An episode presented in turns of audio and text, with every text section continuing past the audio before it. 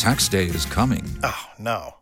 But if you sign up for Robinhood Gold's IRA with a 3% match, you can get up to $195 for the 2023 tax year. Oh, yeah. Sign up at Robinhood.com slash boost by tax day to get the biggest contribution match on the market. Subscription fees apply. Investing involves risk. 3% match requires gold for one year from first match. Must keep IRA for five years. Robinhood Financial LLC member SIPC. Talkbox Radio. Talkbox Radio. Talkbox Radio. Hello, listeners. Thanks for tuning in to Talkbox Radio. I'm your host, Lisa Erhard. Today's topic is Unburdening the Self, an interview with Dr. Christine Li. Dr. Li is a New York State licensed clinical psychologist working in private practice in New York City and Westchester, New York. She's conducted procrastination workshops at Columbia University, New York Presbyterian Medical School, the New York City Guitar School, the YMCA of White Plains, and in the New York City community. She's provided in service trainings on procrastination at the Counseling Service Centers at Columbia University, New York Presbyterian Medical School, SUNY College, Purchase, Fordham University, Barnard College, and Scarsdale High School. Dr. Li draws from many years of experience working with university age students at Adelphi University, Pace University Pleasantville, Columbia University, and New York Presbyterian Medical School. She started the Procrastination Coach website in 2009 to connect to the wider population of procrastinators at large.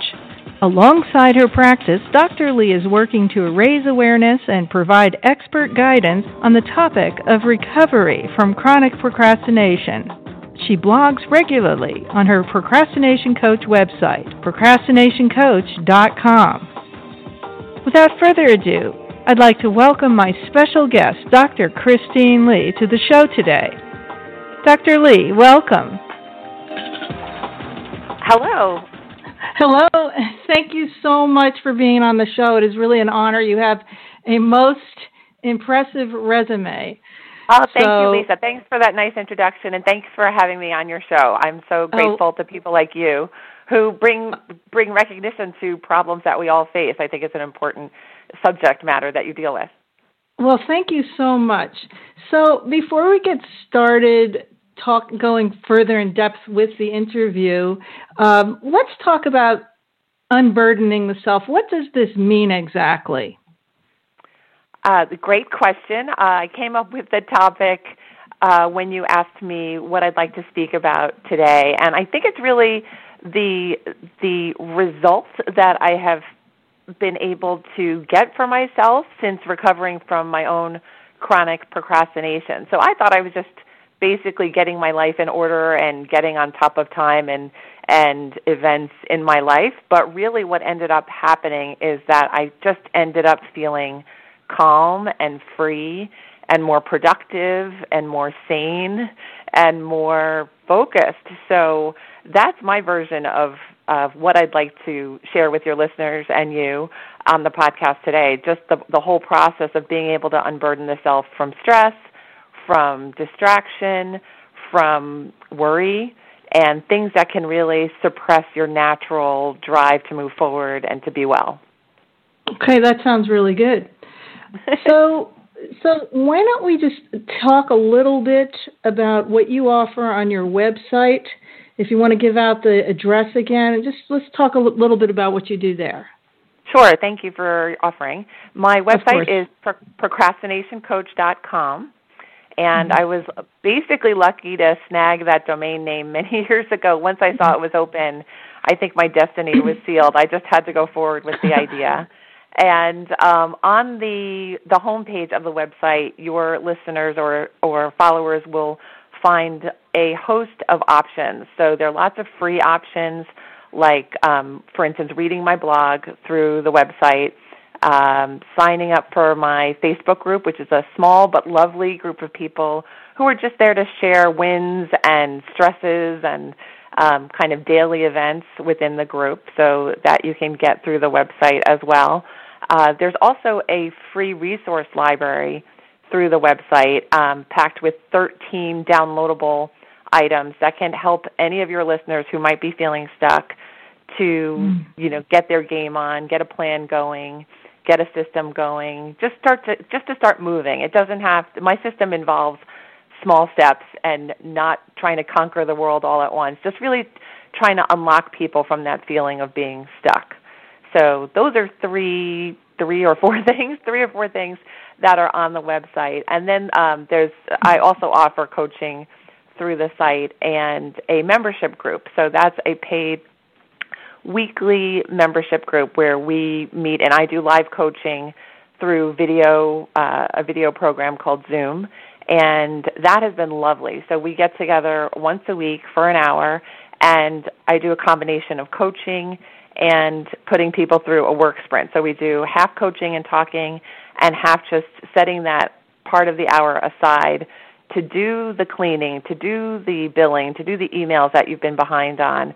And so we all benefit, including myself. Every Saturday morning, I feel like I get a new, uh, you know, a a, um, a new a thing boost. done, a yeah. boost, and uh, it's it's fun because it's time pressured uh, because we only have a limited period of time to get this stuff accomplished. We end up feeling mm-hmm. enlivened, and that's part of my message that we don't have to feel like every time we start something it's going to be a burden that we're going to be it's that, that idea of unburdening the idea of working that work doesn't have to be painful we we kind of make it so sometimes what is it that we how is it that we make it painful that's a great question. mm-hmm. I think we we've been trained to associate work with pain.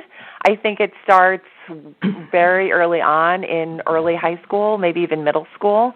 The idea that uh, just more work is coming, there's no end.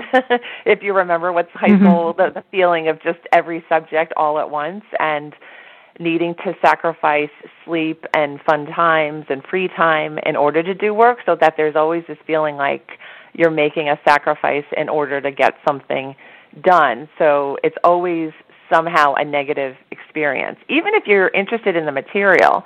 And as we age and go through school, graduate school, or whatever you go to after college um, and and employment, the it seems like the stresses keep mounting. That there's no valve or that there's no relief from that that feeling like stress will always keep coming and that work will always need to be associated with anxiety and pain.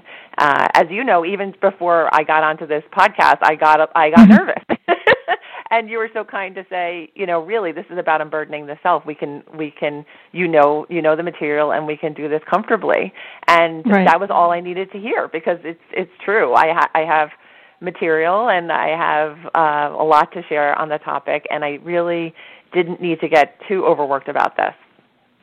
See, what I like, what I, what I'm touched by is that you're so candid, and also to be so candid on your website about having dealt and struggled with procrastination, because that disarms people right away. Because usually we we think of um, psychologists as above. You know, they're they're guarded. They're not going to talk about themselves. That's I think, more common uh, in that field. But for you to to just say, well, this is this is something I've dealt with, and now I want to help you with it. I think that that's very touching, and can help people to also to feel a sense of trust in what you're doing. Oh, so, thanks. as, thanks for all yeah. of that. That's really nice of you to say all of that. and I have to say that some of this is just genetic. You know that I'm a talker. I think uh, genetically uh, by by mm-hmm. by genetic makeup and I think I probably uh, you remind me of a time when a trusted supervisor just told me that I share a lot and I shared a lot in supervision and I didn't realize there was any other way to get or do supervision than by sharing your experience. And so that was kind of eye opening back then that maybe I maybe I um, revealed a lot. I, I was able to reveal a lot, or felt somehow comfortable. That that that was the only way I felt like I could get help from myself was to describe how I might need help um, in a real way, and that's and what, definitely what, a message that I give to clients. What is supervision? You mentioned supervision. What what is that exactly? Supervision is a very standard, very meaningful part of um, the training that psychologists or or about to be psychologists go through.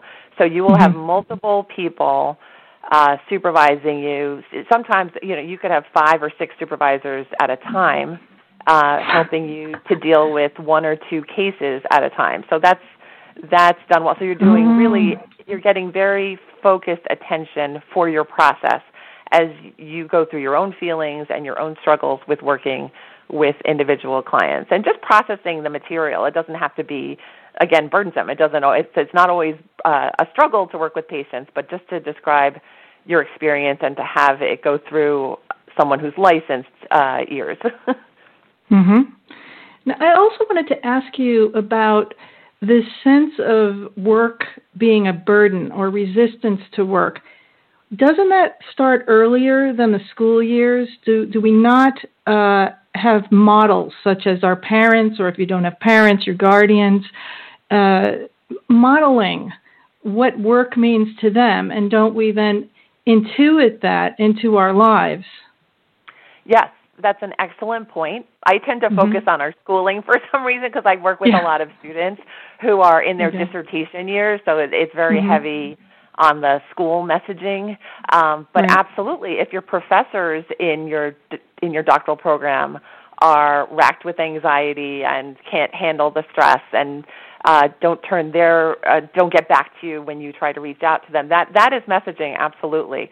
And of course, as you mentioned, the the messages that we're getting both both um, concretely in the everyday and also kind of non-verbally. You know, when when your parent comes home and falls asleep at the computer every night, that's mm-hmm. a message. There's mm-hmm. there's no direct teaching, but the, the, that's all the child is eating up. So right, they're absolutely. they're model they're modeling that behavior, and procrastination is a big one too.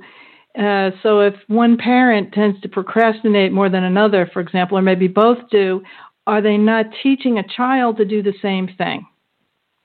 Yes, yes, um, yes. But this is also such a human condition, and and that's why I think I do have the the need to share. I feel like no, yeah. I I I struggled with this for years, not knowing that it was an issue. I just thought the struggle was just that's life. That that's how people went through school, and I just happened to be slightly, mm-hmm. you know, a slightly worse than my peers in in coping. And really, it was a whole host of minor ailments that ended up making me a very severe procrastinator. Hmm. And uh yeah, I felt like if there was some sort of public message, oh, maybe you procrastinate, oh, maybe you could get some re- temporary relief for your stress at the time. Um, I think that was just starting to get going when I was in college.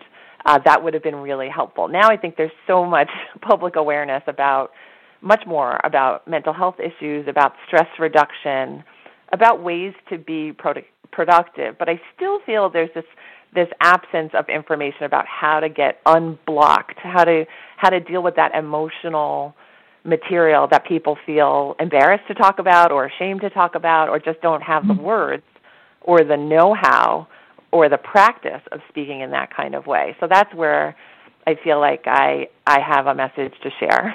Good, and I'd love to hear what that is. But first, I'd like you to define what procrastination is exactly. Okay, I was just asked that recently, and I thought to myself, I have to come up with my own definition.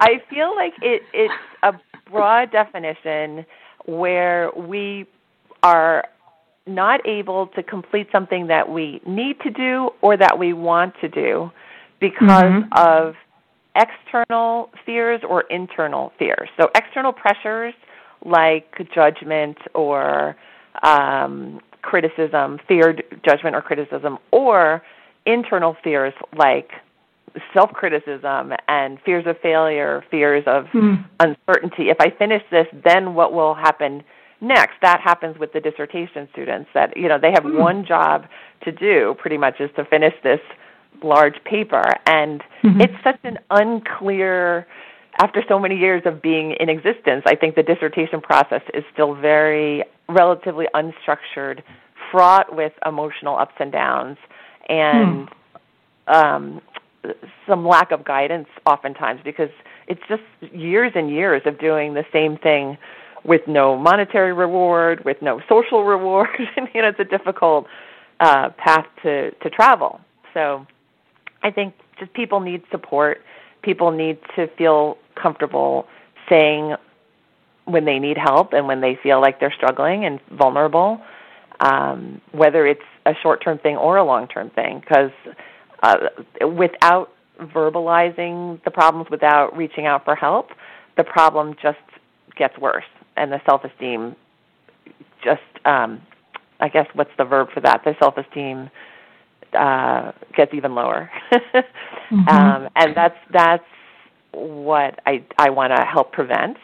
And I feel like it's very very preventable. And I feel like this is this is the what I'm talking about here about unburdening the self. You don't need financial resources. You don't need to be a PhD. You don't need mm-hmm. um, you don't need to live in a nice house. You, this is this is about internal change and reaching out and finding your natural skills and making them go again. You know, I, I don't think I'm teaching anybody brand new skills. I feel like I'm bringing people back to that natural flow where fear wasn't such a big boss and um and time wasn't a big monster that so it was why, kind of yeah. What, what I'm sorry, but what is at the bottom of the fear? I mean, why do we have to have this fear, and why can't we just say, "I don't want the fear. Let me just go ahead and do the thing that I have to do"? What, where does the fear come from? I mean, I know you said it's it's fear of judgment, or or perceived possible judgment, potential judgment, maybe, or judgment of yourself. Yes. But yes. before that happens, where is that coming from? What where why do we have to have that in us at all? We're human. And I mm-hmm. feel like there's so many different types of fears and we're so different in the the the strategies that we come up with to hold ourselves back, but there are all sorts of there, there are all sorts of benefits for holding ourselves back from finding these things out and and from sticking on the side of fear. We get to okay. kind of have a sense that we're holding time back. We don't we don't we don't have mm. to hmm. proceed that we don't have to deal with stressors, that we don't have to deal with consequences. Um, it can be a little mm. bit of a, Hmm. a power play, and you, you mentioned the whole issue with parents. Oftentimes, yeah. the biggest drama between mm-hmm. adolescents and parents is kind of like, will you do something, and yeah. who will it be for? You know, is it for you, mm. the kid, or is it for the parent? And it, that's kind of a messy game in many families and many households. So, um, I think the fear issue is just again a human thing that we all have to deal with on some level, and also um, an ego issue. Really, just fig- deciding for the self that it is. I feel it's better for me to procrastinate and not move forward because that will protect my ego from further harm. And Mm. oftentimes it's because the ego has been harmed. There's been Mm. excessive criticism or um, maybe harsh punishment or Mhm. um, a, a shaming public incident that has happened. Um, but maybe not. It doesn't have to be a big uh, traumatic event to lead the person to feel like they're vulnerable. Um, kids can be mean to each other. People can Oh, be yeah. competitive. You know, um, and the the whole culture is kind of of competition and um, there's only a few spots left and that kind of thing. Mm. Um, and there's and the only the strong survive. So all of those messages are very powerful. Um, and, uh, you know, I I was just thinking too. Um, when you procrastinate, it's kind of a way for you to just feel like, well, I'm at least in control of this choice. You know, I'm going to just yeah, right. I'm going to just decide. Okay, it's it's painful, but I'm deciding to have that pain. So I have a sense of control at least over that, however uncomfortable it is. Absolutely. and yeah, and in the short yeah. term, that's a big win. And it seems like a clear win when you start. And then it the the difficulty they just mount when you keep doing that. Just like in a, Okay, it, so- it's just like yeah. any addictive process. Let's talk about that because you, you mentioned that it's like an addiction. So Yes. let's talk about that and let's talk about steps to break free. Okay, sure. Mm-hmm. Um, Okay. Great questions. It's, it's definitely like an addiction. I feel people talk about it like an addiction. Uh, you have to kind of go. Uh, it, it may, like an addiction, start relatively innocently, like an experimentation. Like I'll just do this once. I'll just, you know, it starts with the first late paper, perhaps, but then all of a sudden, all the other ones are late. You know, and Mhm. um, then the more you engage in the behavior, the more the more the the more difficult it is to feel like you can escape the behavior. And um, Mm. just like with drug addiction and substance abuse, it's kind of accidents start happening, and the fees accrue, and the costs start to mount, and then Mhm. uh, just like with addictions, your social life starts to change. Instead of being free to go out, you feel like you have to hide out. You either are staying home to work, or you feel too guilty to go out, or you're ashamed to tell the truth to your friends. And so all those factors can lead to a very small, shrinking social circle, which is Mhm. another danger for procrastinators because isolation is just the worst. we Mhm. we tend to work because we're connected to other people. So when we're very isolated, then you go into deeper denial, then you really lose track of time, then people start failing out of programs, things like that. So so the real costs uh, start to to be tallied up then. So I, I Um, did have one. I had one other question for you before you start talking about the steps here. Um, how did you get through school if you were procrastinating so much? I mean, it's amazing. You you earned your you earned a very impressive degree. So how did you do it? I that's a great question. Nobody's asked me that like that, and live too. Uh, but I would say I had different phases. Some were good, some were really not good, and I pulled a lot of all nighters, uh, just desperately trying to rescue time for myself and get my thoughts together. But I had that just running anxiety, so I think that was Mm. mostly that's my main answer is that I survived by well, maybe I survived in spite of constant anxiety about whether things were going to get done and whether I could actually pull this off. So, um, I, I, I have always loved learning, so that may have been my saving grace. Um, Mhm. But there was a lot of stress for many, many years throughout uh, the. I would say the the definitely college. I think college was the worst procrastination uh, period for me, and then moving forward, you then you start to get a writing voice, your own your, your own style of writing, and um, you start getting into really specialized courses that are very interesting. So it's a little bit easier to stick with the program there, Mhm. and then just age growing up and just needing to get some things um, in order as you go. And I feel like uh, I think there's a developmental process about procrastination too that your your life's work needs to happen in stages and so you don't want to get too far behind on any one of these stages if you can help it. And i felt like i was growing up. It it takes a lot of years to go to get these degrees too and so time time helped me. Time and development also helped but it's a great question. There was a lot of stress and there was also um i i was very ill also in my doctoral program. I got pneumonia one winter. I was walking around coughing like crazy and didn't know to stop. And that may have been one of the earliest moments where the the, the kind of eye opening moments. Like i am destroying myself. I need to change Mm. my ways and take better care of myself and sleep and things like that so. So you weren't sleeping? When you were, you were I- procrastinating about sleeping too. I don't do that anymore. I'm too old, I think, but uh I definitely uh kind of shortchanged myself quite a bit in in those years. So you had a lot to do, but you would be doing other things instead of the things you had to do. That is my you just summarized my life pattern.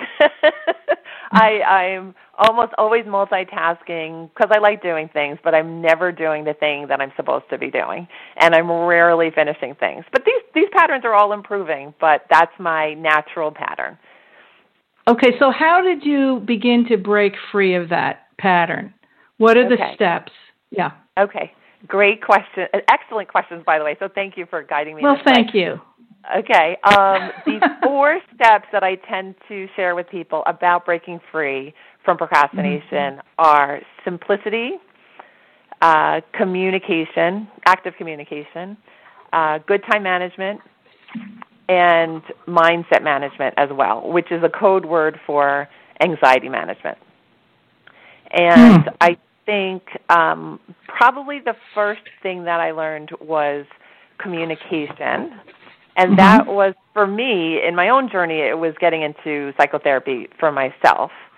And that was a natural part of being a doctoral student in psychology, but was really one of the best things that has ever happened to me because I learned how to talk. I learned how to be re- revealing about myself personally, and I learned how to be in relationships that were meaningful. And um, so, so I benefited so greatly from being in that trusted relationship with my trusted therapist. And um, I've used those types of skills of openness and honesty and directness with my clients and um, in my life as a real person outside of being a psychologist and mm-hmm. also as part of this training that without real direct timely communication we're all going to be vulnerable to falling behind or misunderstanding or bad feelings even or just accidents. So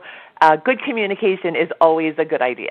Um, and if if anything, I would encourage people to over communicate rather than you know think oh it's too early or I'll seem too eager or those kinds of things. Just put yourself okay, so out how there. does that how does that tie in with procrastination? Do you mean that you should communicate with people about your procrastinating? Is that what you're yes, saying? Absolutely. Uh huh. On, on the head. on okay. the nail, on the head. I mess up idioms also. Okay, you so why don't we take well, let's take one thing that you were procrastinating with, or a person might procrastinate with, and then why don't we walk through those steps of how to push through and become free of the procrastinating? Let's just pick an example. Okay. A simple one might be an email, kind of responding to. I've, I've seen a lot of people having difficulties just getting the emails out and um, we'll we'll say it, it's an important response to someone. I'm just making this up, and it can start with just people refusing to even open the email. So it's just okay. Yeah. Okay. So I mean, step can, step one: open the email. Step open one: the open email. The Would email. Would that be step one?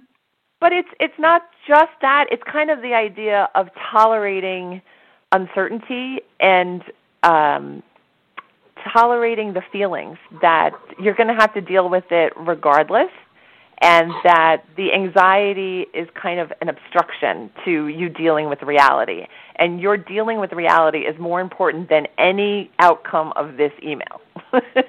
Okay, you know, so you're going to to- tolerate the feeling about opening the email. Is that right? Yes. And okay. also kind of reducing the the drama around the email can also be helpful.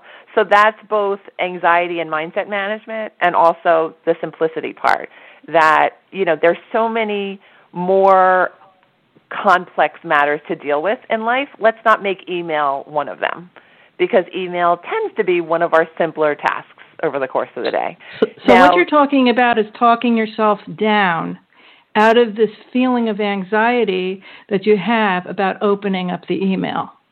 Okay. And if you and if you need to get you know get someone to sit with you while I will have patients write emails to that they need to write in my office because yeah. I'd, I I'm happy to save them the time and it just takes two minutes in in with me, um, mm-hmm. but it might save them two hours when they leave the office because they I don't want them to have to go through another two hours of struggling when we can get it done in an instant.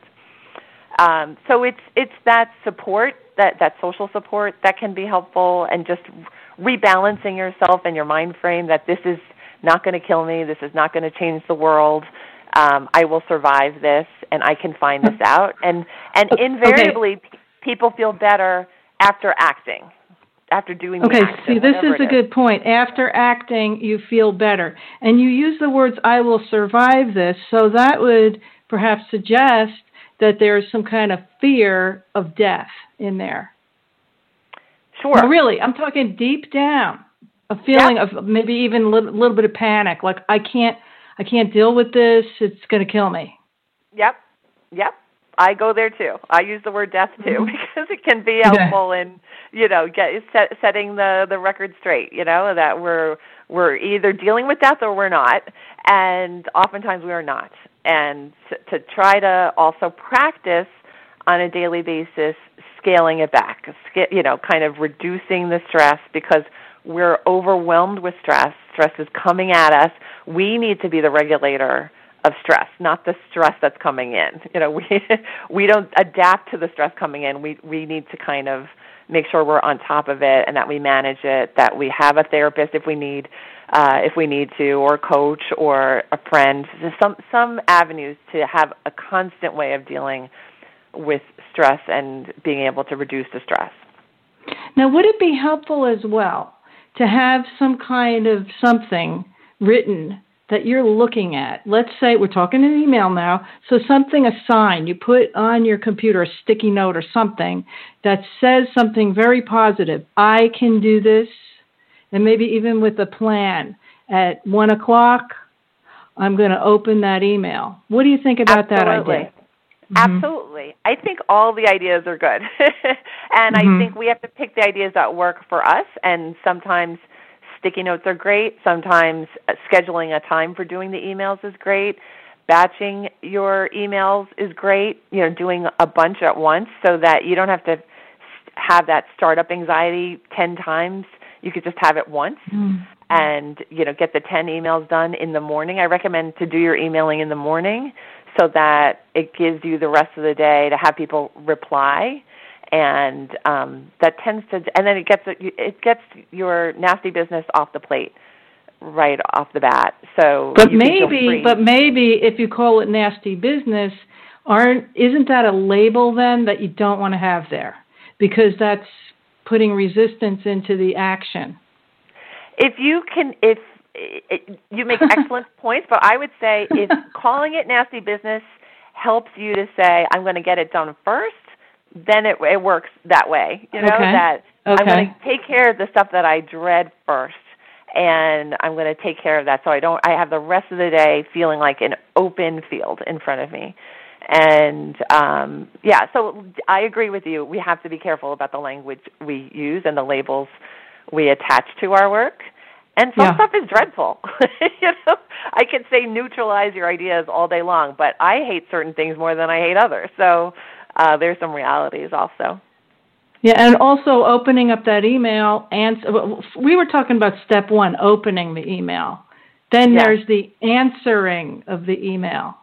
What yeah. I want to ask you is when you've sat with somebody to help them as a support system while they open their emails, would you share a little bit about what I mean, without naming the person or anything, all the, any of the details, but what did you see that person go through as they were sitting in front of their computer or whatever device before they opened the email? I feel there's a little bit of like anxious positive energy, like, oh wow, this mm. is happening. You know, so it's it's not always it's some you know, there's that that mix of the dread and the hope. And I'm just trying to bring the hope back. You know, I'm mm-hmm. not creating the hope. The person has it within themselves and I'm just kind of the hand holder or the the frame. You know, therapy therapists talk about the frame of therapy mm. and the hour and the room and mm-hmm. the, you know the stable time every week kind of. So we set up the frame so that people can borrow our um, helping energy or however you want to say it, the ego to mm-hmm. to be stronger themselves and so it might just be a little bit easier in the office than the, in the therapy office than it might be in the waiting room or in their dorm. Um, mm. And so it's it's not you know it's not a bucket of tears or anything like that.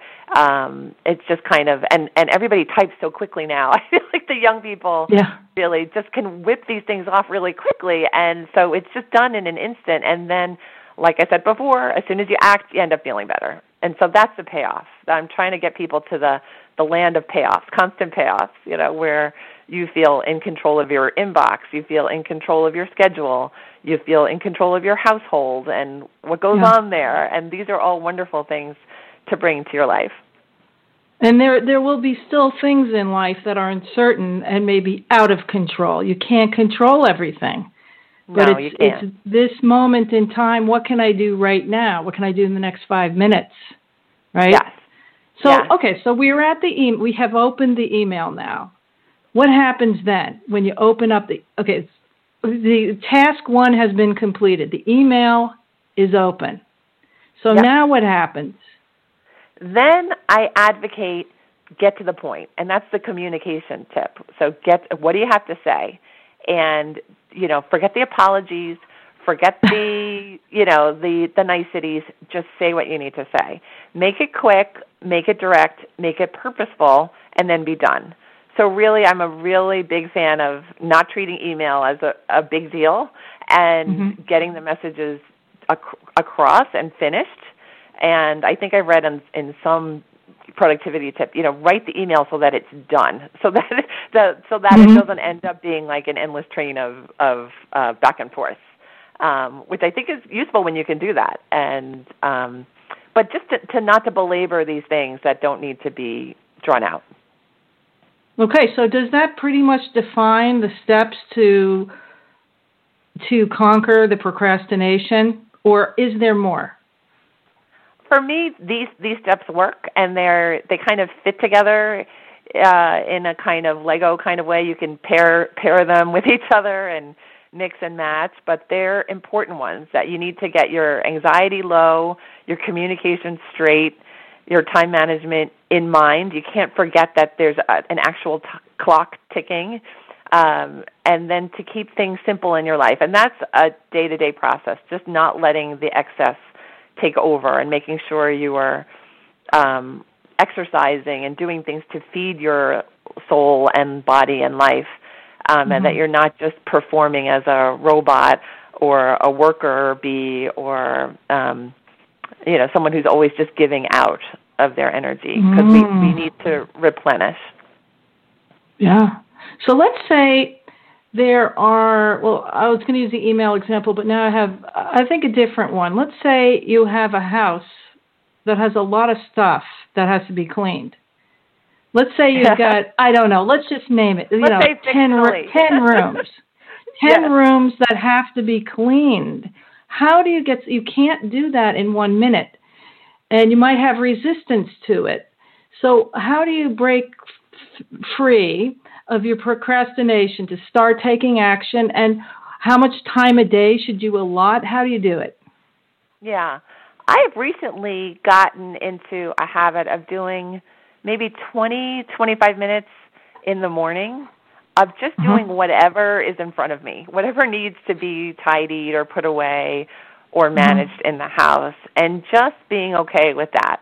And I am someone who also has a history of clutter and struggling with physical clutter. Uh, mm-hmm. So I have some tolerance for for mess, but I feel like I've learned that it's part of feeding myself. It's not just the environment. It's that I can give myself the message. I can take this time, not freak out about the loss of time. Um, hmm. That I, you know, and and consider this kind of taking care of myself and my family and my home.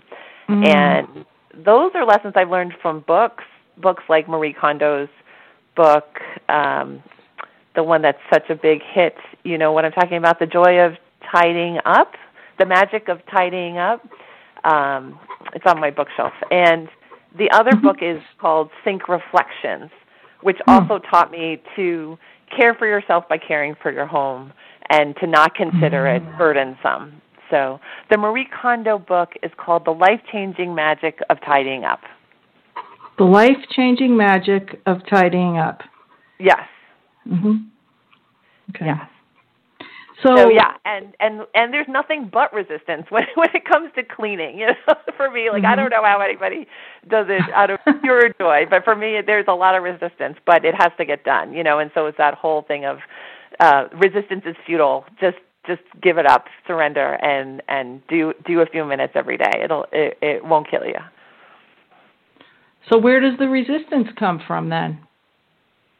Fatigue, I think, just exhaustion from other things, um, depletion. Um, uh, we we only have so much to give in each day, and oftentimes we overdo. Uh, we overwork our our given willpower supply. So mm-hmm. that's how the clutter starts to creep up because we we decide just once, okay, I'm not going to file that, or that mail will just sit there and mm-hmm. um, you know it happens over time, and so we have to be patient with ourselves and know that it will take time to to get back to that zero state. And uh, it's just like in therapy, you know, problems don't happen overnight, and so it's going to take a while for us to uncover things and to heal and to really understand and to make sure these things don't return. Yeah, so it's like you have to take yourself by the hand and guide yourself along. Yes, yes, mm-hmm. and also not assume that, and don't, but also don't assume you have to do it by yourself. There are other people who can help. Uh huh. And then also there could be a feeling of perfectionism. If I can't get this done, you know, like do you know the show Bewitched, where she the, she just you know wiggled her nose and everything yes. was done. Yeah. okay, so yeah. that's not reality, people. You know, it's it's it's going to take some time unless you spend let's say you have a lot of stuff you want to clean up and you say, "Okay, I'm going to spend the next 3 4 weeks and I'm doing nothing else but getting this done." But that isn't very realistic, right? No, there's definitely a lot of perfectionism messages in society yeah. as well. They, those are real mm-hmm. and um and I feel like we have to be at peace with what we can do and who we are and what we can accomplish and the limits of that. There are limits for each of us, including those people with perfect houses. And um, I think this is where the simplicity comes in handy. Uh, if you do struggle with a cluttered home and you're mm-hmm. overwhelmed constantly by your home and your surroundings, just do a process of simplifying. It doesn't have to be about cleaning all the time and organizing. Mm-hmm. That if you begin to kind of whittle away at what is excess and what does not bring you joy, uh, like Marie Kondo says in her book, that you can have a more peaceful and easier time of it. Um, so that over time it will get easier rather than kind of stay the same or get worse. And since, uh, uh, in speaking of clutter, it's something we are looking at. I mean, if it's in many of your rooms or one room that you're in a lot, you see it all the time. It's like it's feeding your brain with this reminder: "Here I am." Yeah. And uh, yeah, yeah. You know, I did a I did a podcast myself about the uh, clutter monster, conquering the clutter monster, and this feeling that it's just bigger than you which is why I call it the monster. But yes, as you yes. as you whittle away, you begin to see the change and it feels so amazing. And it's really about the feeling, replacing the feeling of stress with the feeling of good. You know, and you could and, look at this. Yeah. You, you could look, you look at this stuff and say, "This." I mean, be honest with yourself that this doesn't feel good. How does it feel? Yeah. It doesn't feel good. I'd like to yeah. feel better right now. You know, I'd like to I'd like to change this pattern of misery that I'm familiar with, and I'd like to see what it's like feel a little bit better than that. You know? Yeah. So yeah. I'll uh, instead of being perfectionists and saying I've got to get it all done or I'm not doing it at all, and I have to be like Samantha from uh, Bewitched, and it's got to get done like that.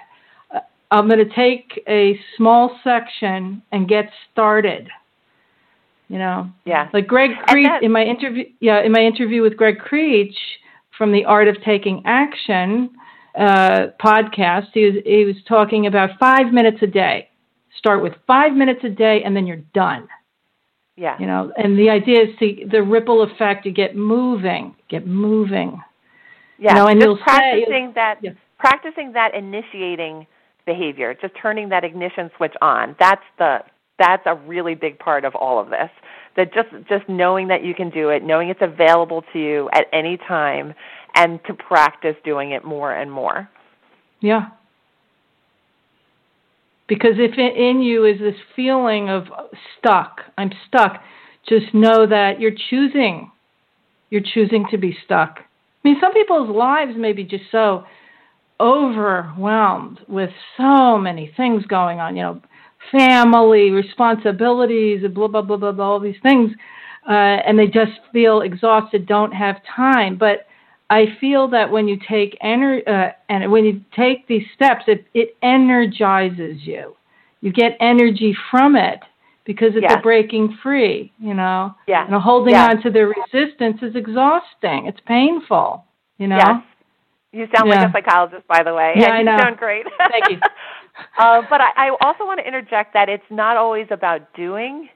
There's a lot of um, bloggers in the simplicity minimalism movement who just really, you know, want to prioritize just being and and you know being outside and breathing and taking some time out. That that is also we can t- also look at that as being productive because it's feeding ourselves, it's it's replenishing, it's rejuvenating, and it's kind of sanity preserving. These are all very important things that we can Mhm. neglect or not value.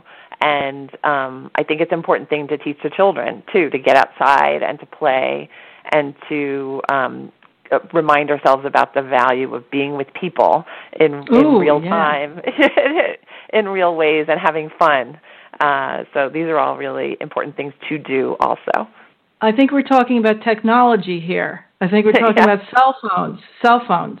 Why don't we Yeah. talk about that for a minute here? You know, Sure. the the yeah, people just tuned into their cell phones. Quick, you you, you were talking about how you know kids are typing so fast, everything fast, fast, fast. Hurry, hurry! Instead Yeah. of just you know being here and now and kids with their families they're tuned into their devices instead of their families more right Yes. so yes. why are we going in that direction? What's happening? That's too big a question for me, perhaps. I think it's so addictive. Talk about addictions and, and Yeah. addictive processes. It's just constant hits of um I'm very vulnerable to it. Myself being a blogger, I feel like I just feel like I have an excuse to be on my phone all the time, but it doesn't feel right all the time. And Mm. uh it, it it it does it does interfere with relationships sometimes and I don't like that about myself and I think it's a constant issue these days. So um it's something I maybe I'll maybe I'll come up with some some new process about phone connectivity uh but but it certainly is a, a major issue these days.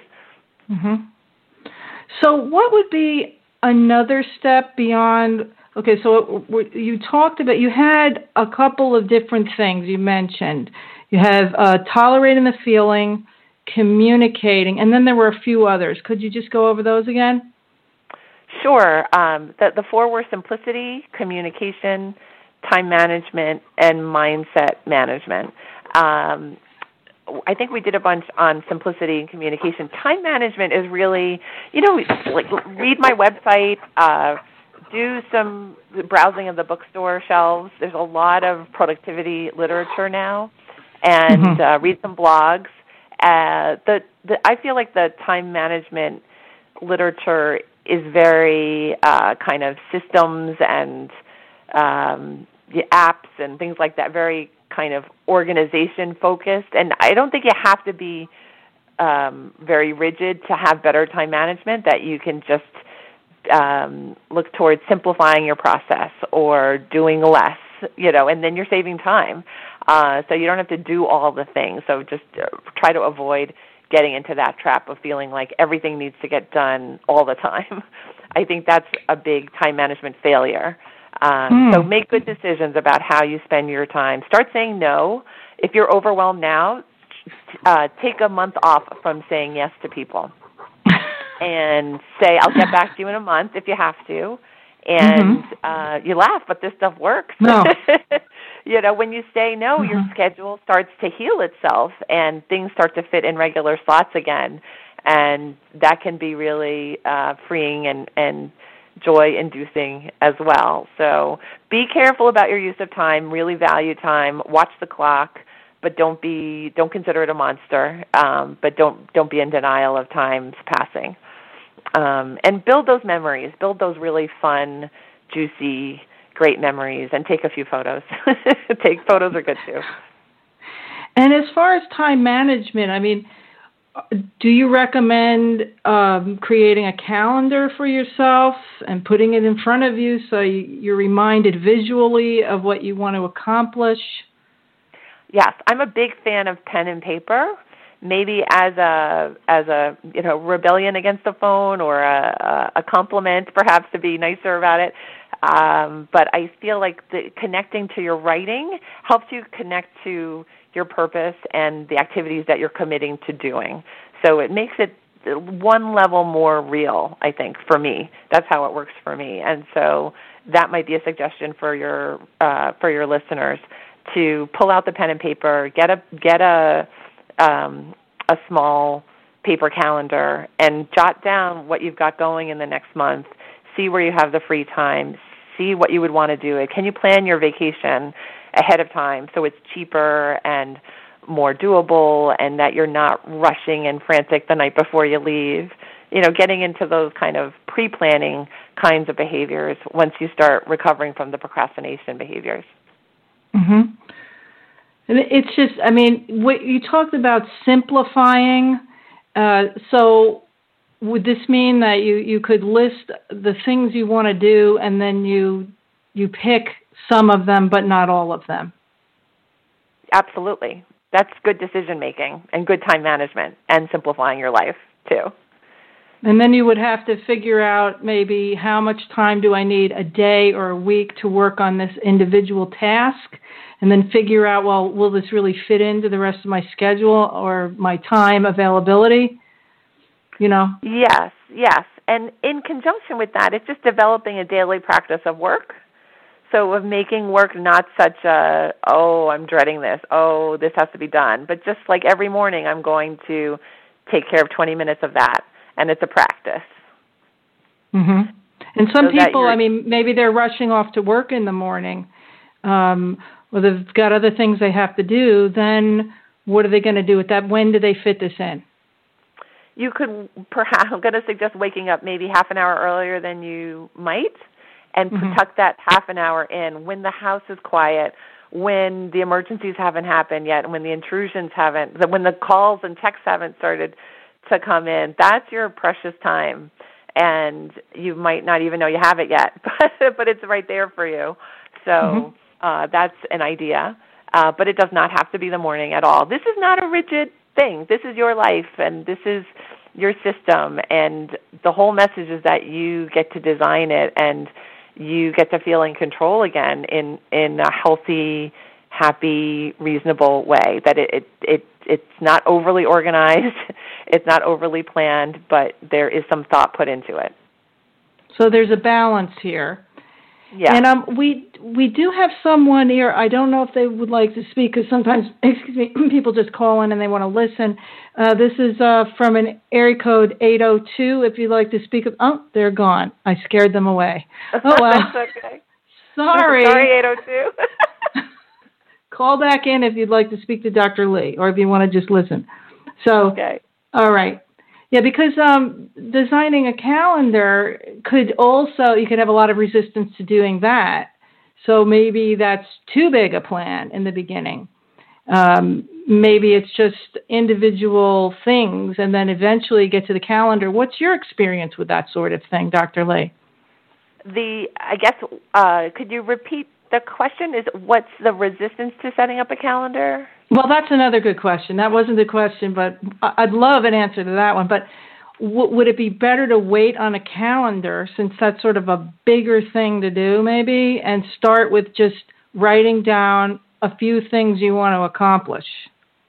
Sure, that works just as well as long as the commitment is there. That that if it's written down, it's going to get done. So it makes the whole process take on a different flavor. so instead of just mm-hmm. writing a to-do list that is going to get lost and eventually be put in the trash without having been addressed, we're now writing three things that will get done before the end of the day. So that's a whole new experience and a whole different kind of experiment. And it might not go very well the first couple of days, but then Mhm. let's say the second day you you whittle it down to two and say, okay, three didn't work; it was too much. I felt too stressed.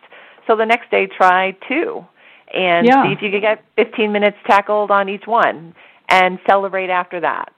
Um, yeah, and- celebrate. yeah. Yes. Yes. reward yourself in some way. So, uh, yeah, because the other thing I can think of could be a problem, especially if you're suffering from procrastination, is that eh, you might not even know how to get started with anything, or you might it's not familiar. You don't want to do it. So Yeah. maybe start with less. That's why uh, Gregg Krech's idea of five minutes a day I think is a good one. But however, my countering to that is, what do you do with that resistance feeling that's been bigger than ever, anything, you know, blocking you. And you have to just you have to go with it. You have to you have to accept that it's there. You know, Yeah. and as you said you could get help too with that. So when I was saying Yes. you take yourself by the hand, I mean you're always uh, there's a line from a, a song somewhere either way you wake up you, with yourself. I mean you're always with yourself. Yeah. Also, the the line you can bring a horse to water, but you can't make that horse drink. Yes. So you could yes. have a therapist by your side, but if the person said, "No, I'm not doing," no, no, no, no, no, no, I'm not doing it. Or let's say you have a phobia to flying on a plane, and the therapist is going to come with you. And, no, I'm not. I am not. I am not getting on the plane. No, Yeah. you know. So you Yeah, still, yeah, and the, these are the times when we need to offer the most patience and uh, the most understanding, and understand that not everybody is ready for change at the moment we might hope for them, or we might need from them, or we might expect from them. So it's an individual process, and it may work. Um, but the good news is, is there's always tomorrow, and uh, this this kind of uh, this kind of journey is always a possibility for people, and I just hope that people continue to remember that. So the discomfort that you encounter does that get less and less the more action you take? I believe so. I feel like that's the the whole reward system is a natural one. That there are the natural rewards of completing what you said you're going to complete, and Yeah. feeling accomplished, and feeling unburdened, and feeling pretty light. uh, these Mhm. are all great things. And feeling like you can show up for time on on time for things when you used to be late for everything, you know, and you can feel um, clear headed about things when people are talking to you. Mm. These are all Mhm. great, great things to get for yourself. hmm And before we were talking about this, um, you had uh, asked if I was asking uh, w- what causes the resistance uh, to creating a calendar. So let's talk about that. Where's that I- resistance coming from? I feel like I've almost seen the reverse from people that people come with lots of lists but no action. So Mhm. it's I, I don't think I've seen so much of the resistance to setting up the calendar. That that hasn't been my experience.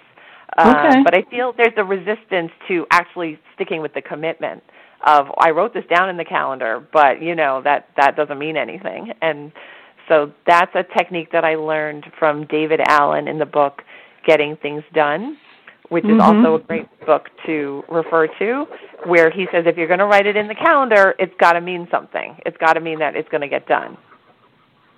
hmm What happens if you write it in the calendar, it doesn't get done, and then you're riddled with guilt and shame over that? I don't think he writes about doing that. I think he just Mhm. uh, is is saying. I mean, that's the thing with these books is there there's there's less written about the emotional side, but it's an excellent question, and I would say then then promise yourself that you know so that was your pass, and you you really gave it your a good try, or you at least thought about it and tried to put it in your calendar meaningfully, but now Mhm. it's going to happen on Tuesday instead Okay. no big loss you know? This is all this is we're all playing the game. You know we all have to wake up with ourselves like you said. And um it's okay. Just just go kindly. Go kindly so is this yourself. about is this about the adult talking to the inner child? Uh it can be. It can be. And it can be re- a reparenting of the self. Sure. Yeah.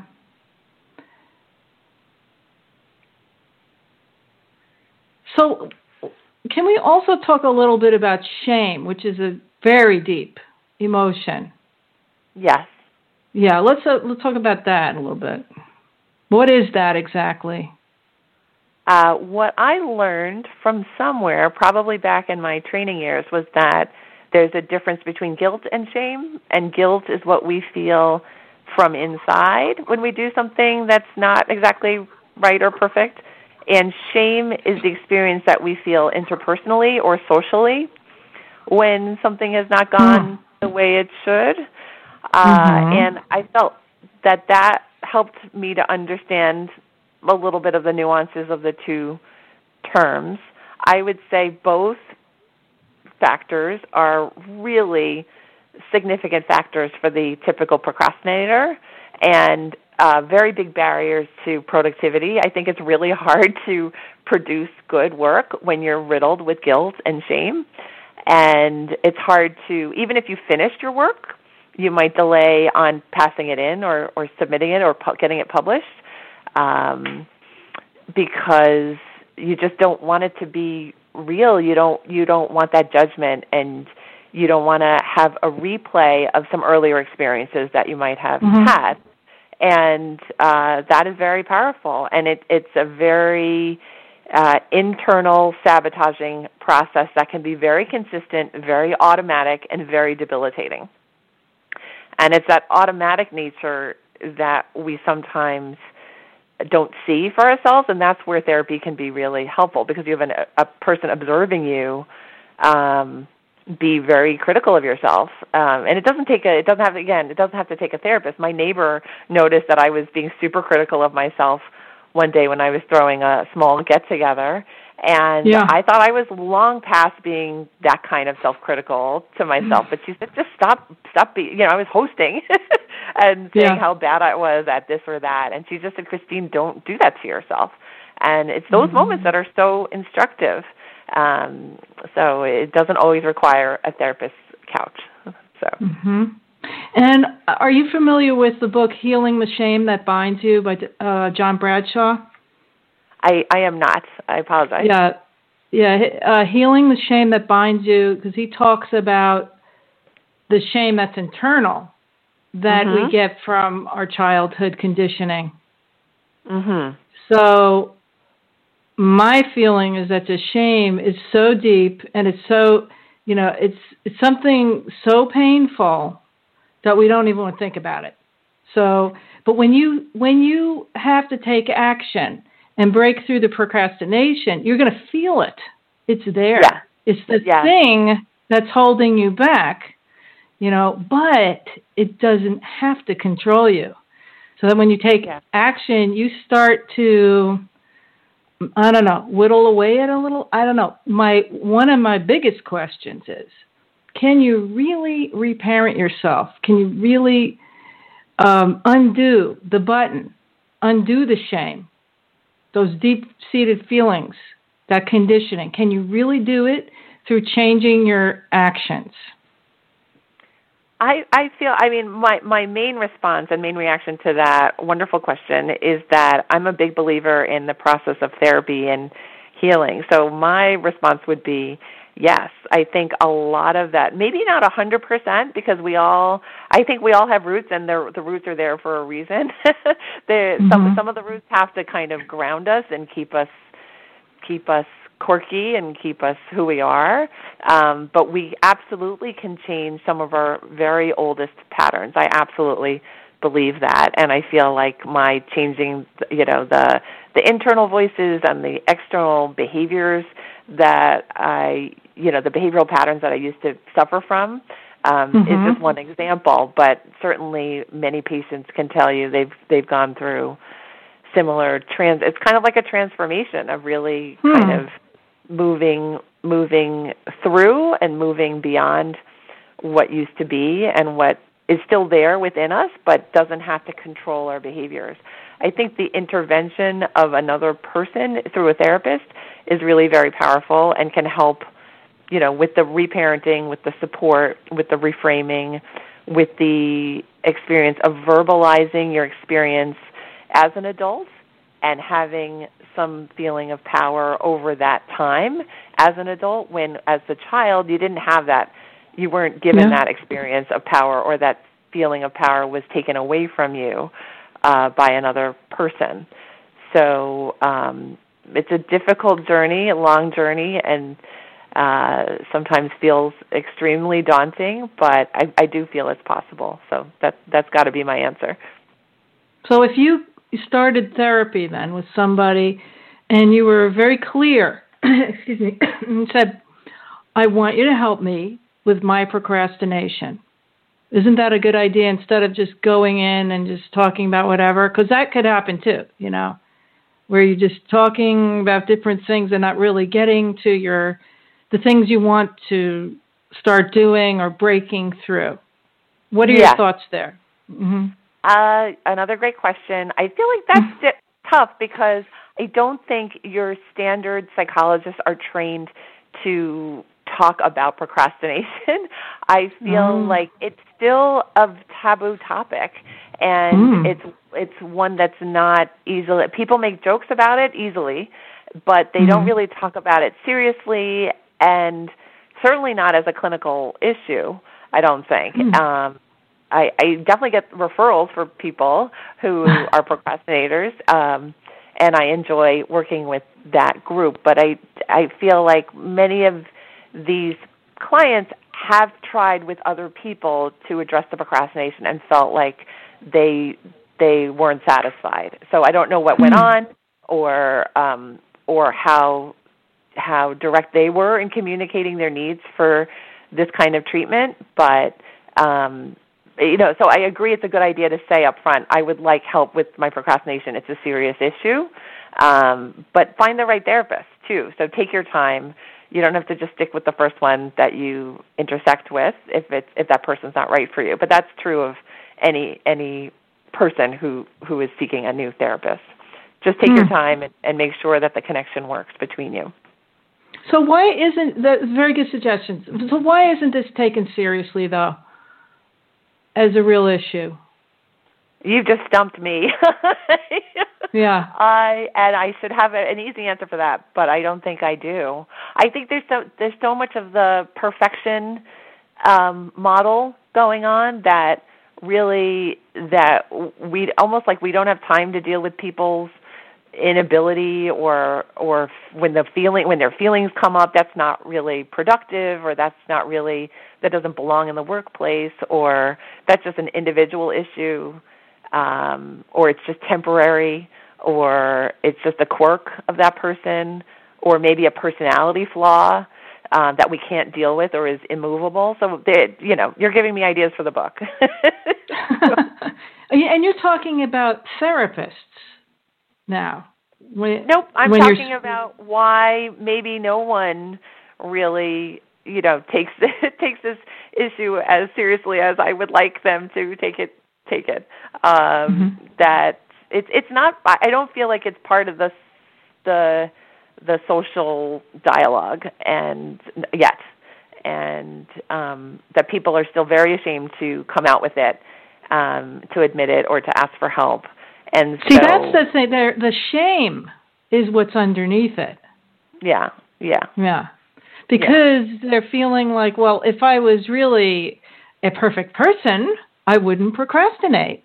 Yeah, and we all know we shouldn't procrastinate. So this is like a it feels ridiculous too. So um, mm-hmm. it's, it's kind of an insanity-inducing process. so I wanted to ask you too do you find that men procrastinate more than women, or women procrastinate more than men, or is it kind of equal? I don't think I have any particular read on that right now.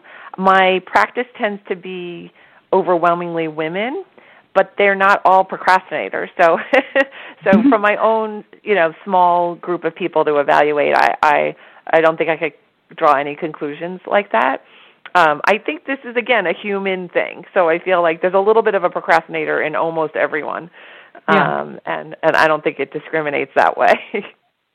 but you're talking about problem procrastination, where it's as you were uh, comparing it or, or paralleling it to an addiction where it's really taking over your whole life. It's getting Yeah, in the way it- of everything. Yeah, where it's across multiple arenas in your life. Um, you know, your home, your work, your finances. Um, yeah, so it, it's it's kind of set in, and it's difficult for you to feel like you can get out. Uh, yes. hmm So it's just it's it's the single step, and it's a t- taking it, accepting the discomfort that's going to be the if it's going to be maybe it won't be uncomfortable, but Yeah. if it is uncomfortable, don't say oh I can't no I can't I'm not doing it. You say Yeah. I am doing this. I'm doing this, and I'm going to take a small step right now and do it. Yes. Get started. Yeah. and that you're doing it for yourself. It's not for productivity's sake. It's for taking care of yourself, and that's okay. It's okay. You know, it's just kind of giving yourself this new message that you're worth it, that you're worth good care, you're worth the Mm. time, and you're worth the struggle. And I I feel like people need to hear that and that those messages aren't always coming. So when you work with people, this is the type of thing you provide to them, that type of support, correct?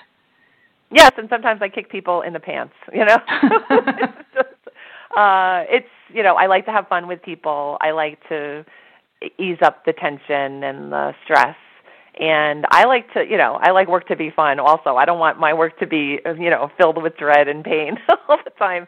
Yeah. There has to be some lightness balanced with with the with the heavy. So, um, Well, now yeah, you- and I you do, do- I do offer support. Uh, you do Skype sessions. Let's just talk a little bit about how you work and again how people can contact you. Um, and let's give out your website address again. So, Sure. Uh, so to start, the best way really to get to me is through the website, and it's procrastinationcoach.com.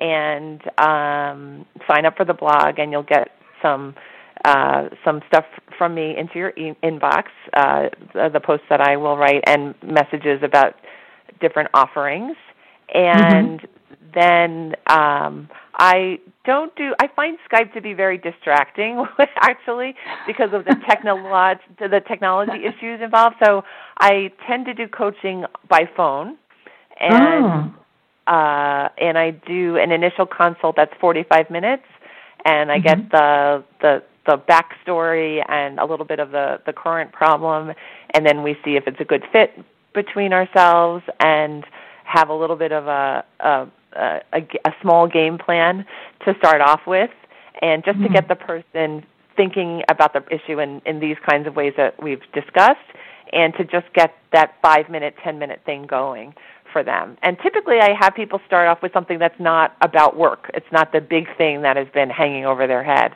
but just to Hmm. get that activation energy going again. hmm. So you do this over the phone with with them. You're on the phone with them Yeah. while they're starting to take that action step. It typically it's a homework. You know, at the end of the first Okay. session, I would have one or two items that they could do within a week, and then we would check in with each other the week after. hmm So, in your experience in working with people, do you find most people are able to complete the one or two steps within that week? I'll tell you what the pattern tends to be with procrastinators is that procrastinators will open up saying, I didn't do what I was supposed to. But then by the Hmm. end of the second session, I realize they have. They've done Ooh. some version of it, but they don't see it as a completion or of movement of movement. And that's perhaps oftentimes the healing part of the second session is that they get to see, oh wow, I just didn't I did something else that was really big, you know, or that that, that they did change in the in the in the week uh Mm. since the first session, but that their their their attitude about themselves remained negative. So Mhm. that's that's kind of why oftentimes it's it's nice to have another person looking in. Definitely. So, the negative mindset gets in the way, is so critical, and sabotages or can sabotage your progress.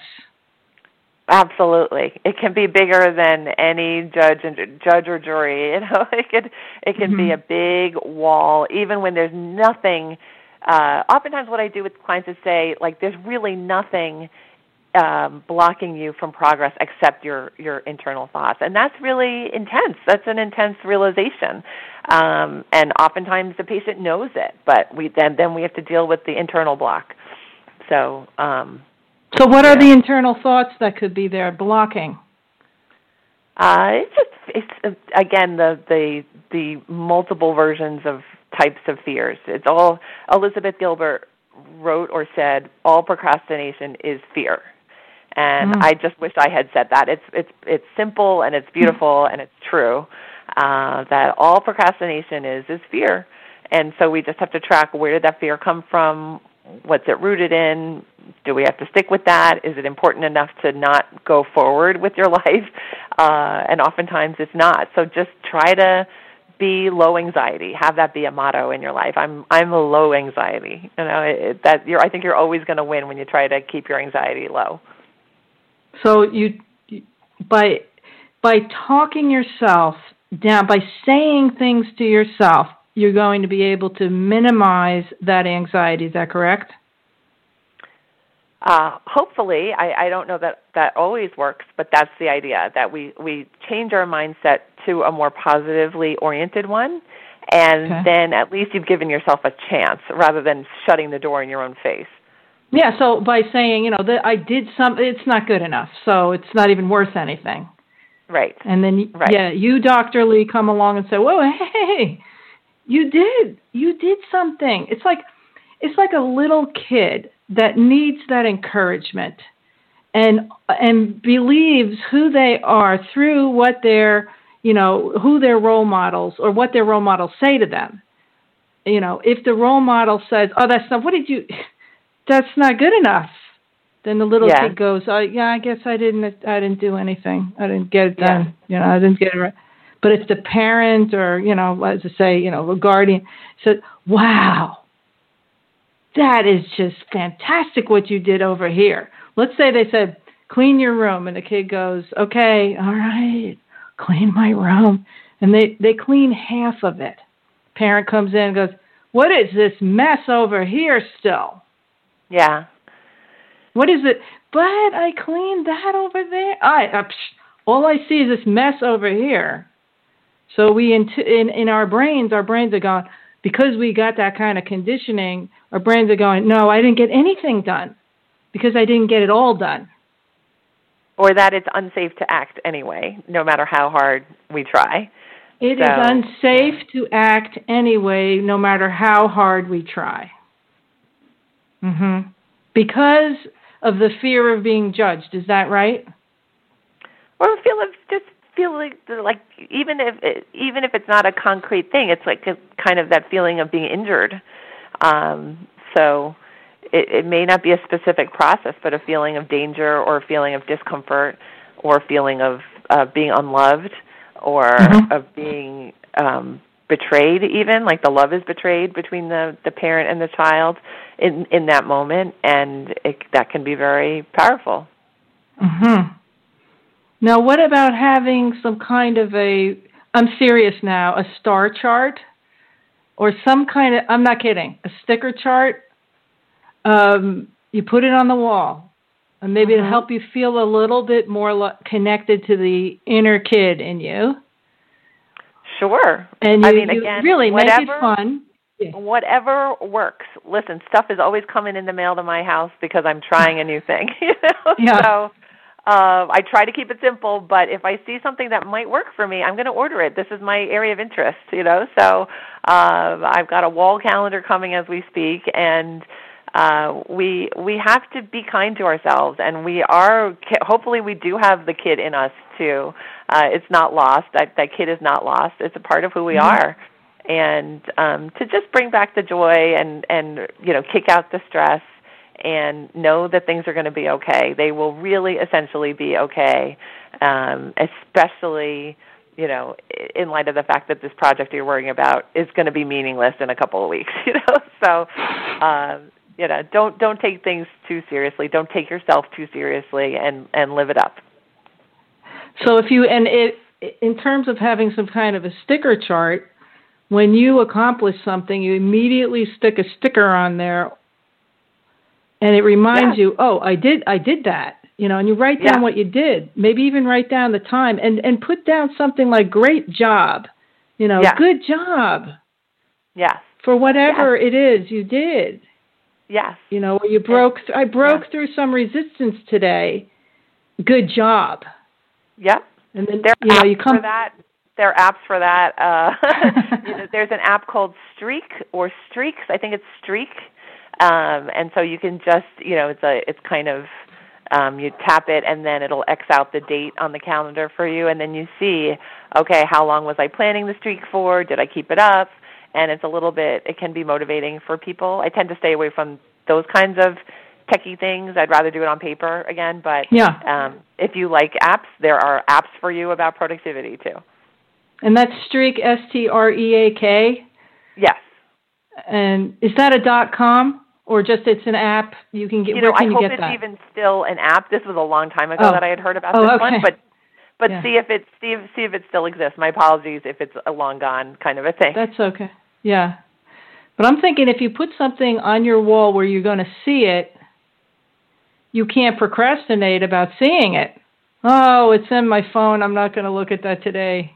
Right. Because right, if the true. fear the fear is there, the fear may be there to look at the chart too, because it's all part of the same resistance package that you're True. you're walking around with. So it's like you stick it on the wall where you're going to see it, and then you see, oh, you, it's the next day. Uh, oh, look at what I did yesterday. And even like I I said, like take a picture of it. Let's say you're cleaning up clutter. Take a picture of the accomplishment, not the whole room, but just the the spot you worked on. You know, maybe Yeah. before and after. Wow, look at what I did. You know, Yeah. so yeah. Now, just to let you know, we've got um, about eight minutes left. There, Okay. is there anything else you would like to talk about, Dr. Li, in the eight minutes? I feel like you've been so thorough and so lovely with your investigation of this topic, and you've made me think deeper about it. And I and I'm obsessed with the topic, so I appreciate. That's all I want to say. I wanted to express my gratitude to you, um, and maybe that's Oh, my final you. point: is that gratitude is a big deal. You know, to, Oh, to yeah. really be grateful for all that we've been given and all Oh. that we have and to adopt that kind of mindset if you can whenever you can it never hurts to to be grateful i think and that has helped me too um just to get over the harder times and to get over the rough spots um you know to to just be grateful that we have this opportunity in front of us to to go through Mhm. these things too and to be very- interviewed and and to try new Oh. things with new people it's great Yeah, I mean, you could also put that on your wall too. What you're grateful for. Maybe put that on top of the or above the uh, the sticker chart yeah or whatever chart it is, so that the first thing you see next to that is something positive about what you're grateful for. Because it is, it's Yeah. true. It's so easy when you're caught up in that bad feeling, that resistance. You don't, you're not thinking about it. You're, You're grateful for anything. You're just feeling the pain. Yes So, yes you know, so if you you transform your thinking that way using gratitude as your you know, your, the the vehicle to Yeah. take action, you know. Hey, you know, Yeah. if it's something that is, is, involves using your hands. Now, not everybody, you know, there may be handicapped people who don't have hands they can use.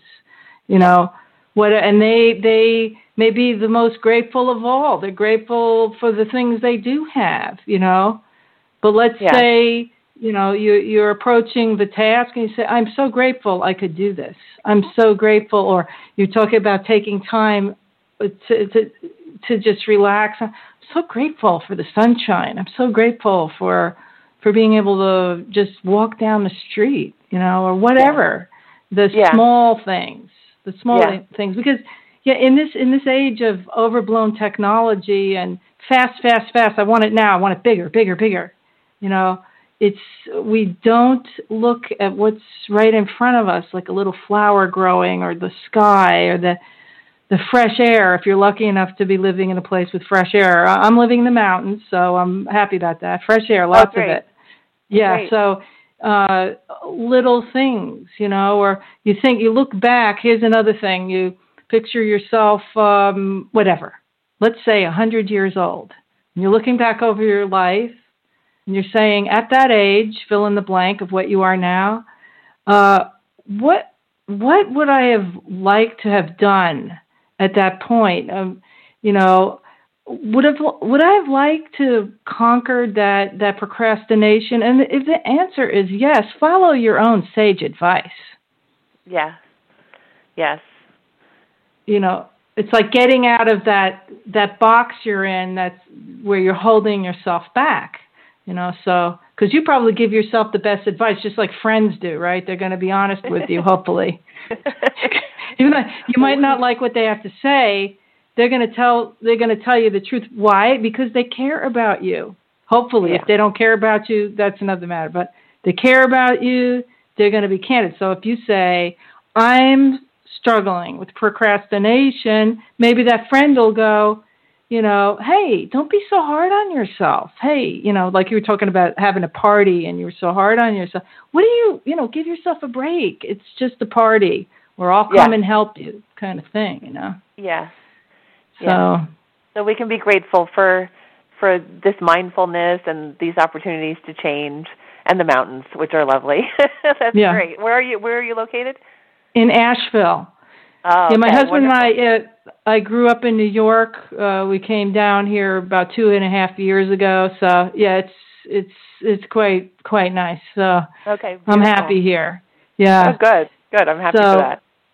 Now, why don't you just in the last few minutes here? Why don't you give out your?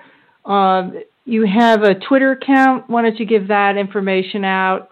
You've already given the website. It's procrastinationcoach.com and any other contact information you'd like to give out. Sure. Really, across social media, I'm procrastination coach. So if you uh, if you type that in on Twitter, I will come up in that way. My handle on Twitter is at sign Christine Li, spelled L I, with the letters PhD after it. So Christine Li Okay. PhD on Twitter, and I'm a new fan of Instagram. And uh, so you can look me up as procrastination coach there. So I like that platform because it's a little bit of a mini blogging uh, avenue. So you can you can be personal and you can have your fun pictures and connect with people in a nice way there. Um, but it's also like it, that's like with everything a struggle over how much time you do you want to allot for these things. But I try to get my pleasure out of these things and then leave. so leave in Yeah, time. so- leave in time. It's about prioritizing the things you really want to do. Yeah. So that's a that's a whole nother show. But that's a whole just, other so. yeah, would you just spell out your full name? Sure, it's Christine C H R I S T I N E, and my last name is Li, just the two letters L I. Okay, very, very good. So I want to thank you so much for joining me on this special podcast of Unburdening the Self. Um, my name is Lisa Erhard, and my special guest has been Dr. Li. And you can also learn more about Talkbox Radio at talkboxradio.com. Thank you so much, Dr. Li. And Thank you, Lisa. I It's would- been great. very, very good. Thank you. And you take care, all of my listeners, and we'll be talking with you again soon. Best wishes. Okay, okay best wishes to you. Talkbox Radio. Talkbox Radio. Talkbox Radio.